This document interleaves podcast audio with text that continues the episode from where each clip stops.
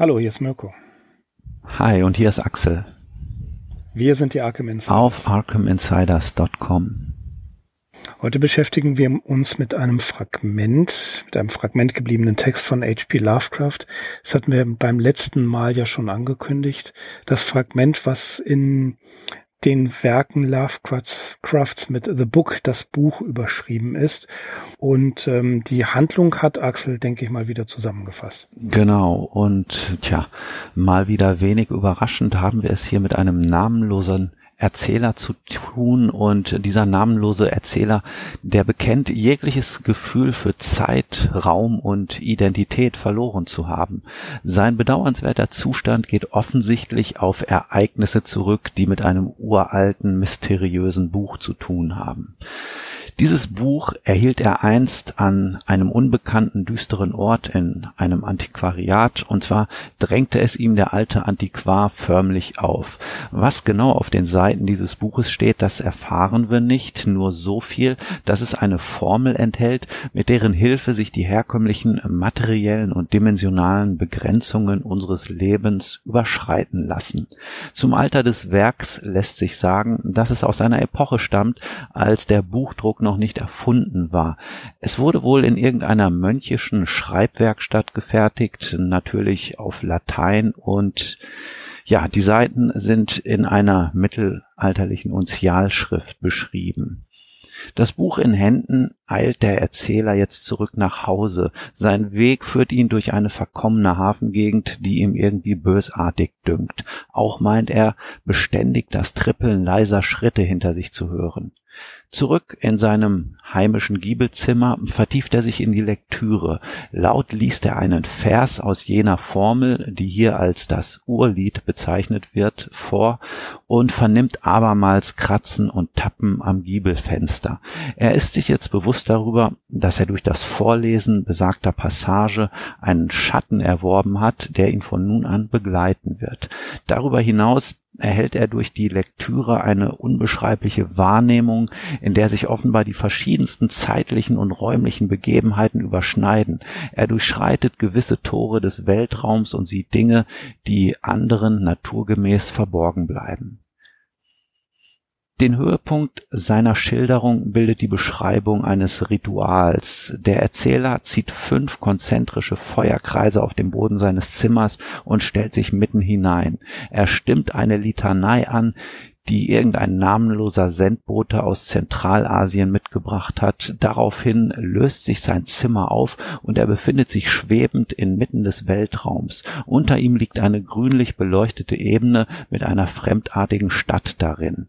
Er schwebt der Stadt entgegen und nähert sich einem großen quadratischen Gebäude, doch jäh ergreift ihn eine namenlose Furcht, die mit einer Bewusstlosigkeit endet.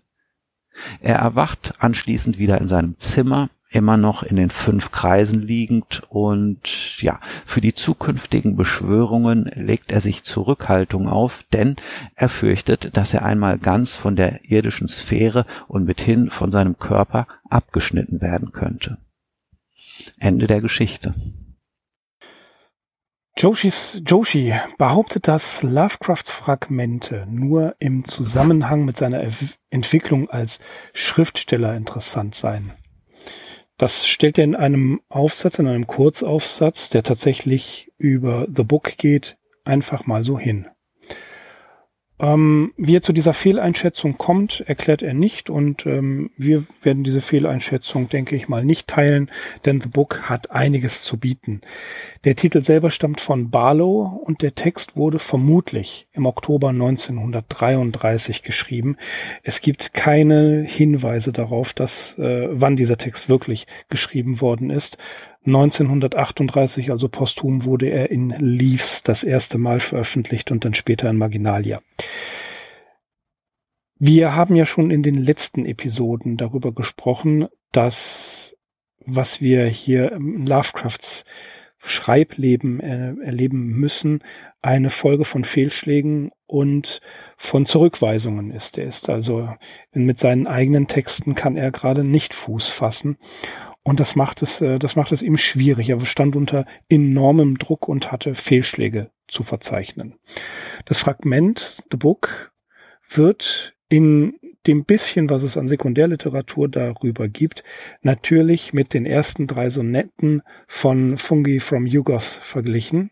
Ähm, Joshi macht das ein paar Seiten lang und da muss ich ehrlich sagen, naja, das ist also erstes Semester. Das ist jetzt keine Kunst, das miteinander zu vergleichen und da äh, wirklich so das in den Vordergrund zu drücken. Das ist die die die Prosa-Entwicklung aus den ersten drei äh, Sonetten von Fungi from Yugoslavia. Das ist kein, das ist keine Kunst. Aber unsere Hörerinnen und Hörer sind mit uns zusammen im Oberseminar und wir werden uns das Fragment jetzt hier mal vornehmen. Also tatsächlich, ähm, ich habe eine Übersetzung von äh, Fungi, Fungi from Jugos gefunden und zwar Axel auf äh, nighttrain.de, mhm. nighttrain, Da hat ähm, Michael per Campus das übersetzt und tatsächlich auch vorgelesen, mhm. was ich sehr schön finde. Das ist eine, eine freie Übersetzung, die aber den, ähm, ja, die, die Essenz der, der Sonette wirklich miteinander äh, vereint und die das gut aufgreift. Also ich finde, vielleicht können wir das in den Shownotes verlinken, denn äh, das ist wirklich sehr, sehr schön gemacht, sehr gut gemacht. An dieser Stelle auch äh, danke an die Jungs von äh, Night Train, White Train und ähm, an Michael per Campus für diese wirklich, wie ich finde, schöne Übersetzung, die auch frei zugänglich ist. Also tatsächlich, schauen wir uns The Book an, das Fragment, die Thematik, teilweise die äh, Beschreibungen stammen aus den ersten drei Sonetten. Ja, aber das bringt uns jetzt nicht wirklich weiter. Viel interessanter finde ich, dass Joshi hier vollkommen ähm, ja, fehl einschätzt, wie dicht die Atmosphäre in diesem Fragment ist. Frenschkowski ist da etwas, etwas freundlicher. Es ähm, sieht das Ganze schon als ein, ähm, ja, ein, ein gelungenes Fragment. Ne? Als ähm, zwar leider, sagt er, bedauerlicherweise äh, ist das Fragment geblieben. Joshi sagt, zum Glück hat es nicht zu Ende geschrieben. Ähm, und ich finde, vielleicht gehen wir mal die einzelnen Teile durch, denn wir finden hier in fast jedem Satz einen Schlüssel zur Deutung. Ähm, also es geht um ein Buch. Natürlich wird im Allgemeinen hin gesagt, das Buch sei das Necronomicon und äh, das liegt auch nahe, wenn wir verfolgen, was mit dem Erzähler passiert, nachdem er das Buch gelesen hat und natürlich einige Passagen laut vorgelesen hat.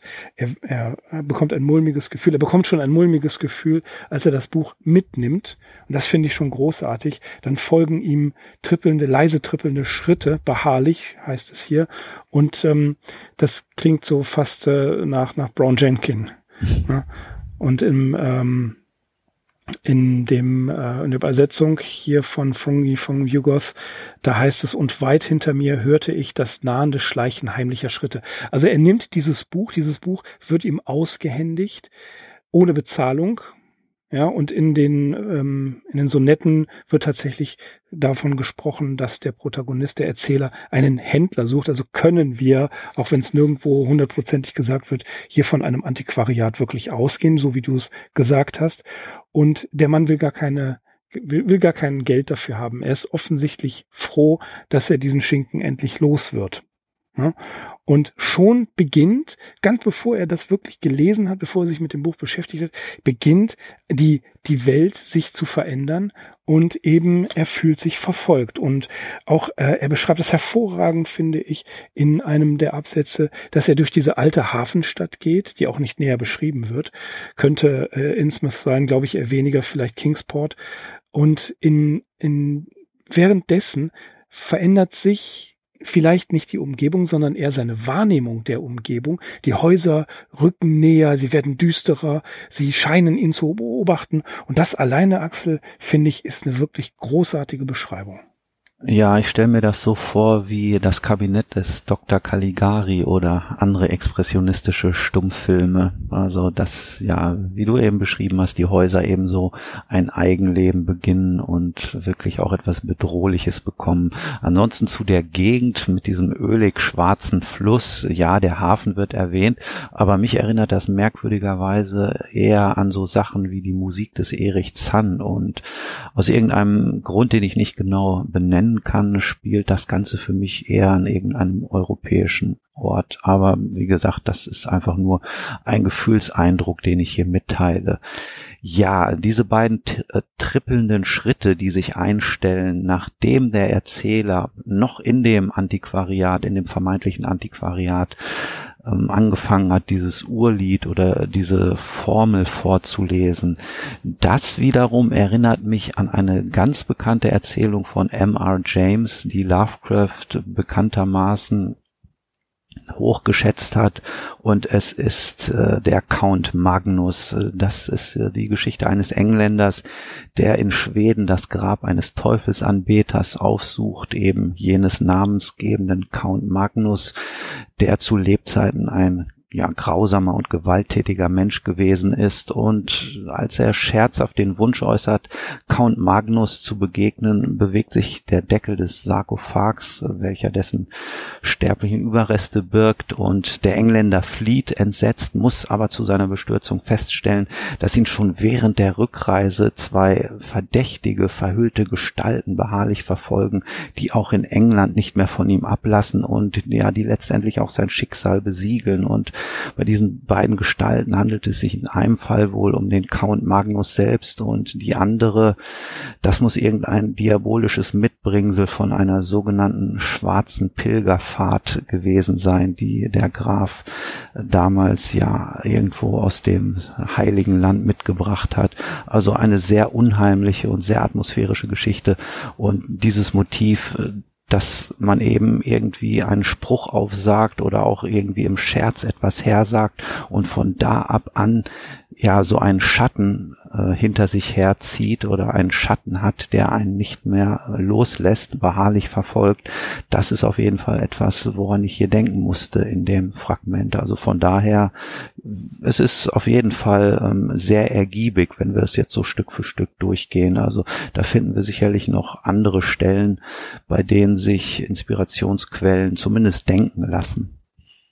Ja, natürlich. Ähm, auch Lovecrafts eigenes Werk äh, steht hier natürlich immer wieder Pate. Na, also das verbotene Buch, das ist ja ein, ein Topos, der sich durch die unheimliche Literatur seit Ewigkeiten zieht. Dann auch, was ich großartig finde, du hast es gerade selbst angedeutet, er intoniert diese, ähm, diese Zeilen und ähm, dann sagt er, mh, hm, Derjenige, der die Tore passiert, erwirbt sich immer einen Schatten und hinfort ist er nie mehr allein. Das finde ich, das ist doch großartig in diesem kleinen Satz. Er intoniert etwas und du hast es gerade beschrieben, dann plötzlich heftet sich etwas an ihn und lässt ihn nicht mehr los, wird also tatsächlich von der anderen Sphäre durch das ähm, Sprechen dieser, dieser Zeile oder das, das Intonieren dieser Zeile hinüber ge geholt und bleibt bei ihm. Mhm. Und, und äh, seine gesamte, äh, sein gesamtes, seine Wahrnehmung verändert sich. Was auch interessant ist, ist, das schreibt er ein paar Zeilen vorher, dass er äh, nach Hause gegangen ist in, in eine Dachkammer. Natürlich. Wieder mal eine Dachkammer, natürlich, klar. Äh, alle guten Dinge finden in Dachkammern, dann äh, findet alles Unheimliche statt. Ähm, und dann finde ich auch interessant, dass er sagt, er weiß nicht, welche Zeit es genau war. Er weiß nicht mehr, ob er eine Familie hatte. Er vermutet es. Es ist alles so verschwommen. Er hatte Dienstboten. Das kann er noch ungefähr sagen. Aber sein Zeitbegriff hat sich mit der Beschäftigung dieses Buches äh, völlig aufgelöst.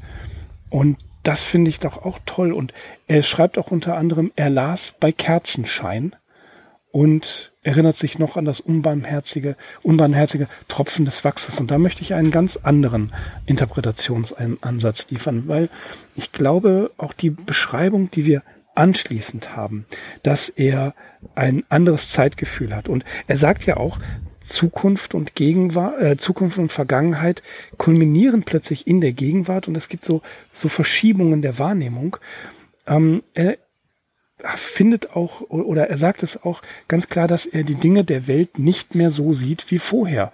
Äh, er schreibt hier, auch nachher konnte ich die Welt nie mehr so wahrnehmen, wie ich sie gekannt hatte. Ja, und ähm, dann weiter, und jeder einst vertraute Gegenstand ragte fremdartig in die neue Perspektive hinein. Also seine Wahrnehmung hat sich verändert und ich wage jetzt einen wirklich äh, großen Schritt in Lovecrafts eigene Vergangenheit. Lovecraft selber hat im Hause seines Großvaters Whipple van Buren ja Zugang zu den ähm, verschiedenen Bücherschränken gehabt. Ne? Und dann entdeckt er in einem äh, in einer Abstellkammer im dritten Stock, fensterlose Abstellkammer, fand er Bücher, die dorthin verbunden, ver, äh, verbannt worden sind. Und was tat er? Er stieg mit Kerze und Kerosinlampe nach oben in die, Zitat, jene düstere und nächtliche Gruft in den Lüften empor und ließ die sonnigen Zimmer des 19. Jahrhunderts hinter mir zurück und arbeitete mich durch die Jahrzehnte hindurch ins späte 17., 18. und frühe 19. Jahrhundert vor, vermittels unzähliger zerbröselnder Bände jeder Art und Größe mit ihren altertümlichen Buchstaben und so weiter und so weiter. Und was er dann auch in Briefen weiter beschreibt, ist, dass sich seine eigene Wahrnehmung als Kind damals durch die Lektüre dieser alten Sachen völlig verändert hat. Wir wissen, er wurde stückweise Anglo, nein, stückweise wurde extrem anglophil, auch durch, durch dieses, durch die Lektüre solcher Bücher. Und ich wage zu behaupten, dass The Book jetzt nicht nur einen, ja, wie auch immer, mm, Mythos-Aspekt hat, sondern dass wir hier auch von der Literatur und von der Wirkung von Literatur an sich sprechen. Nicht nur von schwarzmagischer Literatur, das ist so eine, eine Maske, die er dem Ganzen gibt, sondern ich glaube sogar, er geht hier so weit und beschreibt Wirkung der Literatur auf sich, die Wirkung eines sensiblen Lesers, wie er ja ist, eines sensiblen Literaturforschers, auf die Wahrnehmung seiner Welt. Und das, glaube ich, ist eigentlich das Thema dieses Fragments. Hey, ich glaube, du hast meinen Artikel gelesen, den ich mir hier schon rausgelegt habe. Ich habe 2015 für das äh, Cthulhu Libria Neo Fanzine einen Text geschrieben, der nennt sich Bücher als Kultobjekte im Leben und Werk H.P. Lovecrafts. Äh, Cthulhu Libria Neo kommt ja neuerdings im Blitz Verlag als Bookzine heraus, aber damals war das eben noch in Heftformat und ich erlaube mir einfach mal aus dem, aus meinem eigenen Artikel vorzulesen. Da schreibe ich so in den einleitenden Passagen auch Lovecrafts Liebe zu allem Alten und Vergangenen lässt sich bis in Kindheitstage zurückverfolgen. 1931 in einem Brief an August Derleth zeichnet er ein romantisches Bild des fünf- oder sechsjährigen Knaben, wie er mit Kerzen und Petroleumlampe auf den Dachboden des Heims in der äh, 454 Angel Street steigt, das 19. Jahrhundert hinter sich lassend um sich unterm Dachgebälk ganz dem Genuss der ausgelagerten, im Verfall begriffenen Schwarten des 18. Jahrhunderts hinzugeben und damit natürlich zu den favorisierten Dichtern jener Epoche. Und dann schreibe ich noch es wundert daher nicht, wenn Zauberbücher und Bücher höchsten Alters zu einem der tragenden Pfeiler von Lovecrafts Schriftstellerei wurden. Schon 1919 finden sich in dem legendären Commonplace Book Einträge wie eigenartiger Geruch von Buch aus Kindheit führt zur Wiederholung kindlicher Fantasie oder Buch oder Manuskript, das zu entsetzlich ist, als dass man es lesen könnte. Warnung vor seiner Lektüre. Jemand liest es und wird tot aufgefunden. Ja, äh, lange Rede und gar keinen Sinn. Ich kann dir natürlich nur recht geben. Es geht hier wirklich um Bücher und das, was du am Anfang auch gesagt hast, dass es möglicherweise das Necronomicon ist, das habe ich eigentlich auch bisher noch gar nicht damit assoziiert. So sehr stand für mich das Buch als Objekt hier im Vordergrund und ich sehe es ganz genau. genauso wie du, dass hier natürlich ne, auf so einer biografischen Ebene tatsächlich Lovecrafts eigener, ganz persönlicher Zugang zum Medium Buch dargestellt wird. Richtig, und das, das, das meine ich. Es ist völlig irrelevant, ob es das Necronomicon ist oder nicht. Das ist für die Geschichte gar nicht wichtig. Da muss man sich gar nicht dran aufhalten. Denn es geht hier nicht um äh, irgendeine Beschwörungsformel, die irgendein Wesen herbeiruft. Nein, es geht um diese Ebene, die du in deinem Artikel, den ich übrigens komplett vergessen habe, es tut mir furchtbar leid, Axel. Bitte seh mir das nach. Es ist sechs Jahre her. Ich habe ja, ihn selbst, okay. denk da selbst nicht dauernd dran. Okay. gut, also das, ne, ähm, aber was auch immer, du hast es in einem, du hast es damals schon erwähnt und ähm, tatsächlich, äh, vielleicht ist das in mein Unterbewusstes eingedrungen, dass wir hier nicht von einem schwarzmagischen Buch sprechen müssen. Natürlich vordergründig ist das so, aber auf der tieferen Ebene, auf dem doppelten Boden, da findet etwas anderes statt. Und das ist das, was du beschrieben hast und auch das, was ich da voll und ganz unterstütze. Es ist Literatur. Wie verändert Literatur den Menschen? Und das ist Thema dieses Fragments. Ne? Und mhm. ähm, in, in Fungifong Yugoth wird das Ganze ja bereits äh, erwähnt, aber da hat es eine andere Ebene. Hier sehen wir Lovecraft in einer tiefen, tiefen Krise. Wir hatten es ja schon in einem der, der letzten Folgen gesagt, dass er The Supernatural Literature in uh, Horror in Literature nochmal überarbeitet für eine erneute Veröffentlichung. Das heißt, er kehrt nochmal zu seinen Ursprüngen, seiner Sozialisation des, äh, des Fantastischen und des, des, ja, des Horrors zurück, liest die Klassiker nochmal, beschäftigt sich nochmal damit und ja, ähm, verfasst in dieser Zeit ja auch einige selbst, einige literarische Manifeste und programmatische Schriften, die alle aus der Zeit stammen. Und das nicht ohne Grund. Er sucht seine eigene Position. Er hat das ja schon mal durchgemacht. Er sagte, das sind meine Poe-Stücke, das sind meine Danzani, aber wo sind meine Lovecraft-Stücke? Und er merkt ja auch, und wir haben es ja auch gemerkt in der, äh, in der Lektüre seiner Werke, es wiederholen sich die Motive. Es kommt immer weiter, es kommt immer wieder was, was wir schon mal da hatten. Und Lovecraft weiß das auch. Er weiß auch, dass er sich da wiederholt und dass er immer wieder Sachen zitiert, die er schon vorher hatte. Das kommt, das fällt einem beim Lesen in chronologischer ähm, Reihenfolge natürlich auch auf. Und da ist so der Punkt, dass er sagt, okay, ich muss mich neu orientieren. Und ich versuche auch meine Gedanken neu zu ordnen. Und dass er dann eine, äh, ja, eine Rückschau wagt, hier ähm, eingebettet in, in das Bezugssystem, was er kennt, also Horror und äh, verbotene Bücher und schwarze Magie und, und ähnliche Dinge, ähm, das beispielsweise ist ja das, wo die Leser, worin die Leser ihn wiedererkennen. Das wissen sie, das kann er, das schreibt er. Dafür ist er bekannt und beliebt. Aber er gibt dem Ganzen hier noch eben eine weitere Dimension, eine viel, viel tiefere Dimension. Wenn wir überlegen, er, der, der Protagonist, der Erzähler schreibt hier, ähm, es ist merkwürdig, ich kann äh, nicht sagen, ob das, was ich sage, ob das, was ich beschreiben möchte, wirklich beschrieben werden kann. Das sagt er direkt im ersten Absatz. Ja, und er sagt auch Dinge wie, ja, die, die Zeit verschiebt sich. Also beispielsweise das Vergangene ähm, und das Zukünftige finden Platz in seiner Gegenwart. Was ist mit dem Vergangenen gemeint? Natürlich seine immense Liebe zur Vergangenheit und nicht nur zum äh, zur Zeit von von äh, ja von Poe, beziehungsweise weit davor noch 17. Jahrhundert. Nein, auch seine eigene persönliche Vergangenheit, Angel Street, ja, sein Tusculum, sein persönliches Paradies. Das ist natürlich immer mit Schwermut behaftet. Bis zu seinem Lebensende wird er diese, dieser Zeit nachtrauern. Und das findet hier ebenfalls statt. Und wo hat Lovecraft Flucht gesucht? Auch in New York immer wieder Flucht gesucht. Natürlich in der Fantasie und in der Literatur. Und das schreibt er hier in diesem Fragment. Mhm. Und ich würde es schon auch als Vorbereitung betrachten für den Schatten aus der Zeit, weil wir haben hier ganz am Anfang dieses Motiv wieder einmal der angefochtenen Identität und das hier so weit geht, dass der Erzähler tatsächlich ja uns den Eindruck vermittelt, dass er komplett aus seinem familiären Zusammenhang gerissen wurde oder dass er den gar nicht mehr rekonstruieren kann.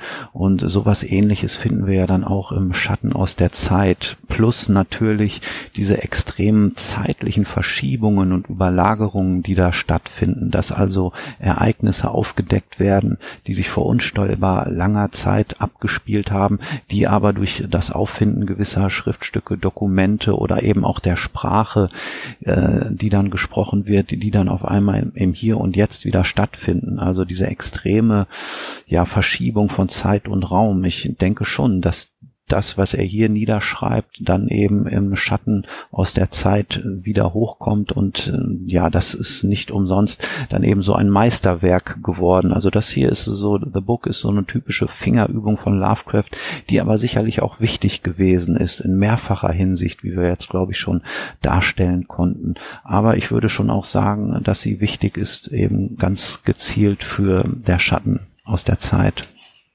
Eine Art Vorstudie, kann man dann sagen. Ne? Also mhm. das, das Experimentieren mit Ideen, äh, er experimentiert in dieser Zeit ja sehr, sehr viel.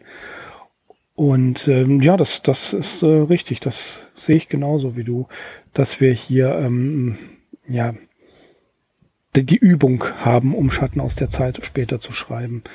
Und äh, um nochmal auf die Veränderung zurückzukommen, er liest das Buch, dessen Name nicht genannt werden darf. Nein, dessen Name nicht genannt wird.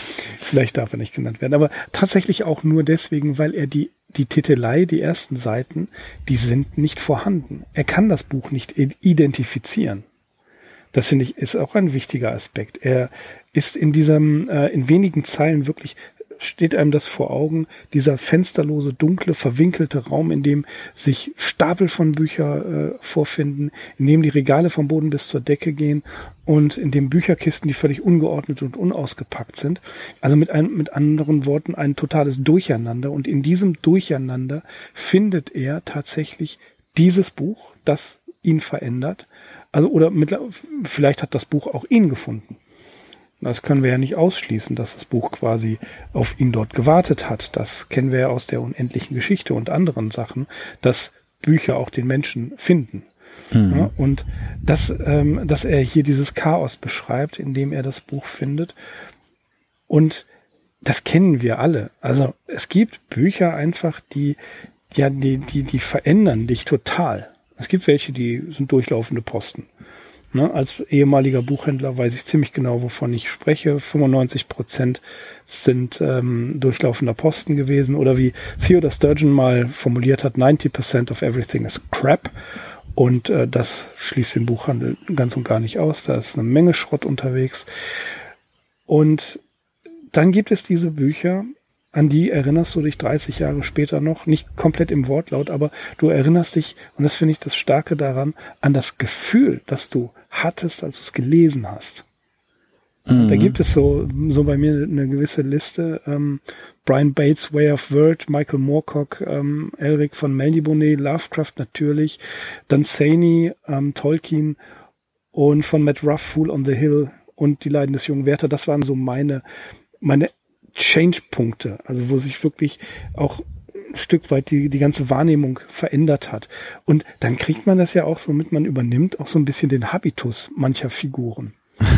Ne, und den Sprachduktus, das finde ich auch total faszinierend. Das, gut, ähm, aufgrund meiner enormen Konzentrationsschwäche gelingt mir das nicht mehr ganz so gut, aber ich weiß genau, dass das damals so war, dass ich tatsächlich ähm, manchmal die Redeweisen von, von Figuren übernommen habe. Ja, da muss man aufpassen. Das passiert schneller, als man denkt. ja, also wenn man im, im, im Stil des 18. Jahrhunderts spricht, finde ich das jetzt nicht so schlimm. Ich wünschte mir, ich könnte Diskussionen so führen, äh, wie sie in Kafkas Geschichten stehen. Oh ja. Mit so oh einer ja. Spitzfindigkeit und so einer Wahrlich. Unnachgiebigkeit, ja, und so einer Kasuistik. Also, wenn man das Schloss liest, da steht man jedes Mal staunend davor. Also was das für eine Sprache Mm, ist. mm.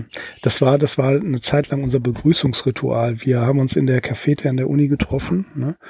damals mit den Kommilitonen und dann äh, sagten wir auch, ist denn hier ein Schloss? In der Tat. Das Schloss des Grafen West-West. Das war so unsere, unsere Begrüßung.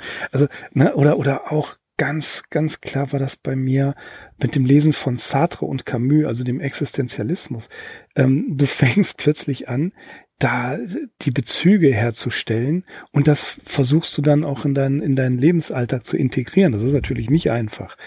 Und äh, das bleibt nicht ohne Folgen, wie du schon gesagt hast. Aber ich finde, dass Literatur, ein, ein Buch ist nicht immer zur richtigen Zeit am richtigen Ort und beim richtigen Leser. Das kennt ihr alle. Aber manchmal trifft es sich. Manchmal ist es genau richtig. Und dann ist das Buch dein bester Freund eigentlich.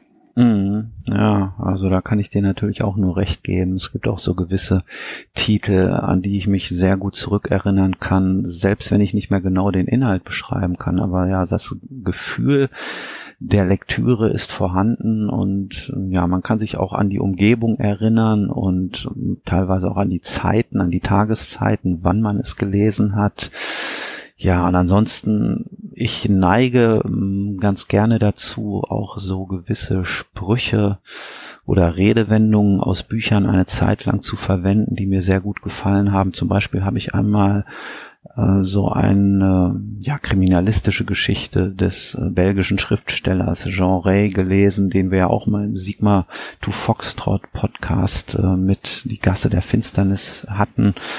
Ähm, das war, wie gesagt, mehr so was Krimi-mäßiges und da bedroht ein Mann einen anderen mit der Waffe in der Hand und der fordert ihn auf, irgendwie dieses und jenes rauszurücken oder ihm irgendwas zu verraten und fuchtelt halt mit der Kanone vor dem Gesicht des anderen herum und sagt er die Drohung. Oder es sei denn, sie möchten unbedingt Bekanntschaft mit jener Welt schließen, welche als die bessere bekannt ist. Äh, das gefiel mir immer so gut als Todesdrohung oder als Morddrohung. Ja, Bekanntschaft mit jener Welt zu schließen, welche als die bessere bekannt ist. Das sind so Sachen, an die ich mich dann teilweise auch noch zurückerinnern kann. Ja, es gibt Passagen in Büchern, ich ähm, erinnere mich da an äh, von Antonio Tabucchi erklärt Pereira. Ähm, das hatte der Kaffeehaussitzer auf Twitter, glaube ich mal kurz nochmal äh, in seinen Tweets genannt. Ich meine, er, ja genau, er ist es gewesen. Gar nicht so lange her, vor ein paar Tagen noch. Da hat er über ähm, Antonio Tabucchis erklärt Pereira. Das ist ein kleines Werk. Lass es mal 160, 170 Seiten lang sein. Es gibt eine Szene, ähm, da kommt die Geheimpolizei zu Pereira und ähm, die wollen ihn verhören aus, ich würde allen vorschlagen, das Buch zu lesen, das lohnt sich nämlich wirklich. Und ähm, da gibt es diese Szene, wo die, wo die Geheimpolizei ihn verhört, in seiner Wohnung rumschnüffelt und die machen zwei Dinge. Sie schmeißen das Foto seiner verstorbenen Frau aus dem Regal und geben ihm eine Ohrfeige. Das ist eine, eine halbe Seite vielleicht, diese Beschreibung, aber die sitzt so unglaublich tief, die kann ich mich noch heute erinnern, das ist 20 Jahre her, dass ich das Buch oder noch länger her, als ich das Buch gelesen habe und das ist so eindringlich geschrieben, so so trefflich, so ergreifend, mhm. dass ich sagen kann, also das ist ein großer Roman und die begleiten einen ja. Ne? Und um den Weg zurück zu The Book zu finden, ähm, hier wird genau das beschrieben, was Bücher, was Literatur mit einem machen kann, wenn sie wenn das Buch den Leser gefunden hat, um es mal so metaphysisch auszudrücken. Ne? Das Buch findet dich oder du findest das Buch, bist im, in diesem Moment gerade genau dafür eingestellt und es passt haargenau und schon ähm, ja, äh, entwickelt sich da was. Es ist ja auch so, in, man liest es ja beim Erzähler in The Book, dass er ja ganz offensichtlich schon von dieser Passage, von diesem Buch, in irgendeiner Art und Weise vorher gehört hat. Und, das ist auch wichtig, je mehr er sich mit dem Buch beschäftigt, umso mehr steigt er in diese okkulte Literatur ein. Er sagt ja auch selber, er liest noch mehr Bücher, Pergamente und Schriftrollen, die alle in irgendeiner Art und Weise damit verbunden sind. Und so ist es doch, wenn du ein, ein Literaturenthusiast bist und du entdeckst ein Feld für dich oder einen Autoren, dann liest du doch alles, was du von dem kriegen kannst. Mhm. War bei mir bei, bei Charles Bukowski, äh, Kafka und äh, äh, Paul Oster so der Fall. Ja, definitiv, klar. Und hier geht es ja sogar noch weiter. Irgendwann ähm, wechselt er von der Theorie auch in die Praxis, dass er eben diese Beschwörung hier in Gang setzt. Wenn wir vielleicht darauf nochmal zurückkommen, das wird dann ja natürlich auch sehr abgefahren. Die Wände seines Zimmers beginnen sich aufzulösen und unvermittelt schwebt er dann auf einmal im Weltraum das hat mich an einen anderen äh, sehr bekannten Schriftsteller und seinen Roman erinnert, der bei mir gerade eine persönliche Renaissance erfährt, nämlich, nämlich William Hope Hodgson äh, mit seinem House on the Borderland, das Haus an der Grenze. Da passiert frappierenderweise was ja nahezu identisches. Also da geht es eben auch um einen einsamen Protagonisten, der in seinem Arbeitszimmer setzt und in, sitzt und in die Lektüre vertieft ist und und auf einmal äh, fangen, fangen die Kerzen an zu flackern und ein seltsamer Lichtschein breitet sich aus und dann lösen sich die Wände auf und ehe sich dieser Protagonist versieht, schwebt er auch auf einmal im Weltraum und sieht die Erde von oben fliegt dann offenbar auf einen anderen Planeten und befindet sich eben auch, so wie Lovecraft es hier beschreibt, oberhalb einer Ebene, wo er dann allerdings keine Stadt, sondern ein Haus erblickt.